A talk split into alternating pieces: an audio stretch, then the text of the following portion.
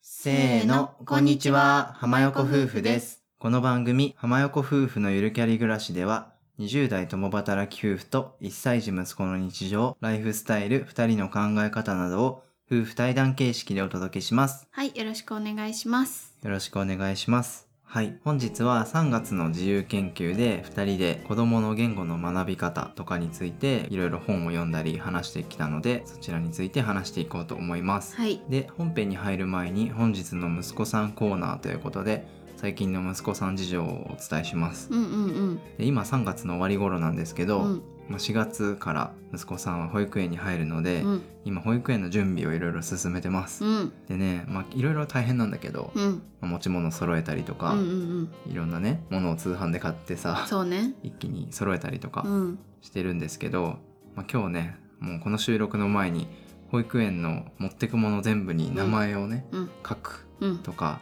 スタンプするみたいなことしましたうん。我が家はいろいろ口コミを見てて、やっぱりなんだかんだペンでさ、一個一個書くのは大変だみたいなことを読んだので、お名前スタンプっていうのを買ったんですけど、うんなんか布とかにも押せる。どんな大体素材にも押せますみたいな感じで楽天とかに結構何種類かとか売ってるんですけどめちゃめちゃ楽だったねスタンプ。うんねなんかやっぱさ、うん、全部手で書くのかって思ってたけど、うん、スタンプ楽だわうん、いやなんかそんなに量多くないんじゃないかなとか思ってなんか手でもいけるかなってちょっと思ったりもしたんですけど今やってたらいやこれ手書きで全部やってたらちょっと大変だわと思ってうん、スタンプでポンポン押せるのいいなと思って、そうねうん、スタンプ楽しいしね楽しい確かにしかもなんかさちっちゃいやつが大変じゃない靴下とか確かになんかわかんない手口拭きのちっちゃいやつとか、うん靴とか絶対さ、うん手でやってたら後半適当になってあさーそうそうぐしゃぐしゃってなるそよねう絶対読めないみたいなのとかあとタグってちっちゃいしさうんなんかもし手で書くならタグじゃなくてもう直に T シャツのさ、うんなんか裏とかに書かなきゃとかなるからなんかタグとかに押せるのも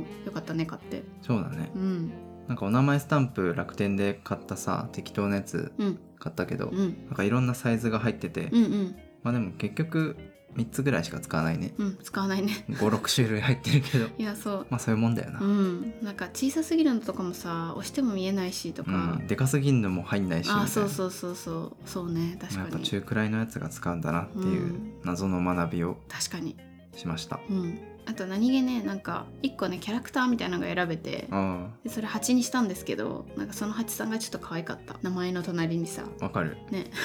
だからなんかちょっとそういうのついてるやつもいいなって思いました。はいうん、お名前スタンプの話以外になっちゃうんですけどなんかめっちゃ久しぶりにアイロンを出してさワッペンをつけたんですようんあの縁防止って大体保育園の子ってかぶってるかなと思うんですけどなんかそれにワッペンとかつけてる人多いですみたいな話をまあ園長先生から聞いててで何にしようかなと思ってなんか私たちの家の周り結構バスが通ってるからバスにしよっかって言ってバスのワッペンをねメルカリで買ってアイロンでつけたんですけどなんかすごい懐かしかったねうんパスのワッペンとってもいい感じに帽子についてね可愛かったです、早く息子さんがかぶってるのを見てみたいのでかぶせてみようと思います はい今時はそうやって保育園とか、まあ、幼稚園もかもしれないですけど帽子にそういうワッペンとかあとなんかスワなんていうんだっけスワッグ違うなスワッグはあれだわスモッグうんあのエプロンみたいなやつ、うんうんあれもすごいワッペンとかつけるのが流行ってるみたいどうやらなるほど個昔性かをらねそうなのかななんかうんうんつけてた記憶あるな自分も、うんなんかでも自分たち選んでないというかさ、うんまあ、あれは勝手に親がきっとやってたからそうね子供的にはあんまり覚えてないんですけどなんかでもそういうのがあなるほどって感じでさっき夫さんがメルカリで調べてたらさなんかめっちゃシュールなワッペンとかあったねそうワッペン楽しいよね モナリザとかフェルメールのさうんうんワッペンとか売ってたり、それはちょっと確かに大人だねあとナイキの偽物とかねあやっぱワッペン屋さんがメルカリにいっぱいいてーすすごごいいよねね仕事だと思ったじゃあ私たちもワッペンなんかにつけるどういカうバのンいにつやけでるもカバのンとかさあー T シャツとかあ T シャツいいねワなんンかポイントでこの無地のね袖んとことかさ、確かに確かにモナリザつけて さ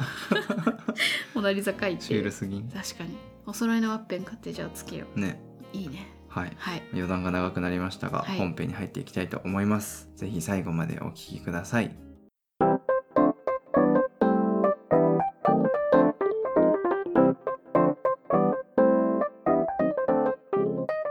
はいそれでは本編始めていきたいと思います、はい本日は子どもの言語習得について本を読んできたので発表したいと思います、うんうんちょっと小難しい話なのでそうだねできるだけあの分かりやすくといううか、んうん親しみやすくうん話せればいいなと思ってます、はいはい、でまず読んだ本は2冊うんで1つ目が「人の言葉機械の言葉人工知能と話す以前の言語学」っていう本です、うん難しそうもうねタイトルがダメだよ ね、普通手に取らないようなんうんまあこれ新書なんですけど、うん川添愛さんっていうね九州大学卒業して、まあ、津田塾であの言語学を教えてる先生うんだと思うんですけど、うんうんあのまあ、AI とかと子どもの言語習得とかうん、うん AI と言葉うんうんうんで言葉とは何かみたいなそういう本質的なというか そうだね話を書いてる本でした。うんうんうんでもう一冊が以前も紹介したんですけど「赤ちゃんは言葉をどう学ぶのか」っていう本です。うんこれはハリウエツコさんって読み方合ってると思うんですけど、うんうんという方が書いていてこちらは東京大学の大学院の教授が書いた本で、うんまあ、赤ちゃんの言葉の発達とか、うんうんどうやって言語を学んでいくのかみたいな話です、うんうんこっちの方がちょっと読みやすいかなと思いますそうだね最初に紹介した本にも、うんこのハリウさんの論文が紹介されてたりしてああそうだねそうやっぱ言語学ってそんなに広い世界じゃないというか、うんうんまあ、いろんな論文がねあの混じり合ってできてんだなというふうに思いました、そうだね読んでみて簡単に感想とかありますか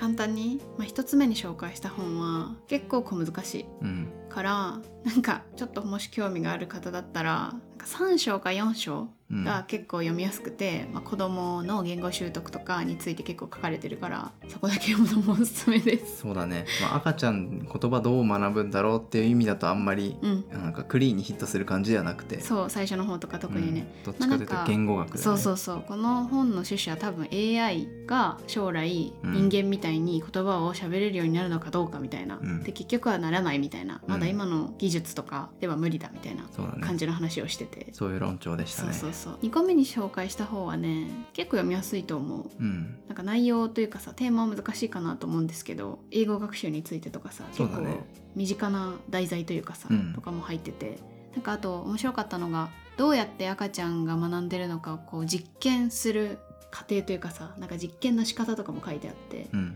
ずっと同じ音を赤ちゃんに聞かせてるというか流しといてでなんかある瞬間ちょっと違う音を流すと赤ちゃんが反応するかどうかみたいな実験とかなんかその実験の仕方とかも、まあ、大人と子供というか赤ちゃんでは全然違うんだなというかなんかそういうのもちょっと興味深くて面白かった記憶がありますう。んうんうんうん、ですはい、はい、まあ、じゃあ簡単に2冊を読んだ感想というか2人が学んだことみたいなのをちょっと話していこうかなと思います、うんまあ、1個面白いなと思ったうんことは、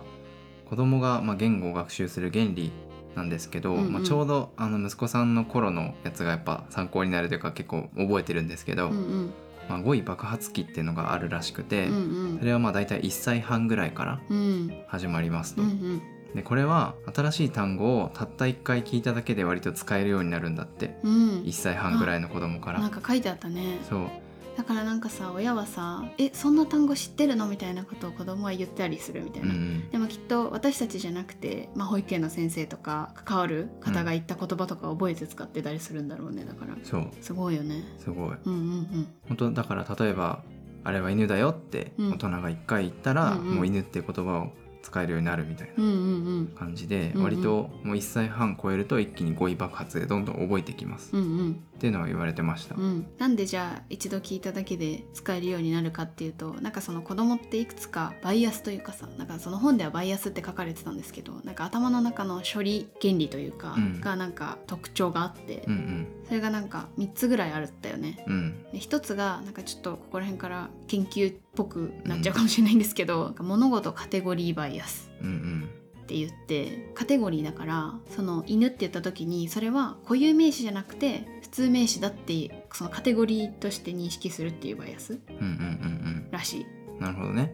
だからチワワとか、うんダックスフンドとかうんいっぱいいるじゃん、うんうんだし猫ちゃんも似たようなうんうん形状だけど、うんうん割と犬って習ったら、うんその犬っぽいうん形のものうんうはん大体カテゴライズして犬ってちゃんと思えるってことだよね。あーそうそうそうそうだからその物体だけを指す固有名詞としては認識しないらしいうんうんうんある犬を指して犬って言ったらこれイコール犬じゃなくてこういうっぽいもの全部犬って思うってことだようんね、隣の太郎って犬を犬って言ったら、うんそのね、うん近所で他で会った犬うんうもん犬だあなあって、そうそうそうそう思うすごいよねすごい。うん、でなんかさそれにちょっと付随するけどさなんか形状類似バイアスっていうのもあるらしくて、うんなんか似たようなものをだからそう認識するうんだから犬って言ったらそのモフモフのなんか耳が例えば垂れてるとかなんかそういうっぽいものを全部犬と認識するみたいなうんうんだからなんかさ私のママ友の子供がさだいたい四つ足で歩いてるのを全部ワンワンっていう らしいの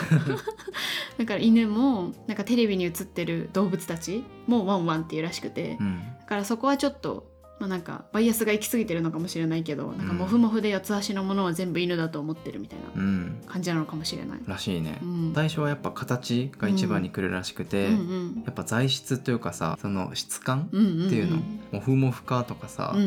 んサラサラかとか、うんあと色とかうんうんはあんまり興味を示さないというか、あー第一優先ではなくてやっぱり形らしいんですよなね。るほどねだからやっぱそういう四つ足とかそういうことなのかね、うん、わかんないけどとかね面白いよね。面白いよねなんかあんまり大人は全然そういうの意識しないじゃん、うんだからなんか難しいけど私たちもこうやって言語を学んできたんだなって思うとなんかうん、へえって思ね、思う。ううん、あともう一つ面白いバイアスがあって、うんうん相互排他性バイアスっていうんですけど、うんまあ、これも名前が難しすぎて、うちんょっとえってなるかもしれないんですけど、うんうんまあ、一つの物体に一つの呼び名しかないと最初の保育園の年少児ぐらいはうん思い込んじゃうらしいんですよ。うんうんうんうん、だからあれでしょリンゴをリンゴって習ったらリンゴをイコールアップルだとは分からないってことだよね。そう、うんということだよね。そう 合ってるまあ、え合ってる合ってる合ってうる。んだからいろんな呼び方があるものがあるじゃないですか例えば水とうんお湯ととか、あでも水って教えたらそれは水ってなるほど最初にそのカテゴライズというか結びつけたらうんそれはもう水だよって覚えるーうんうんうん。みたい。だからなんかなんかその水をさしてさ親が「お湯取って」って言った時に多分子供はそれを水って認識してたらそれは水だからお湯は他のものなんだろうと思ってそなんか他のものをお湯と思って持ってくるとかう、うんなんかそういうことをするってことだよね多分そう賢いね。 賢いだ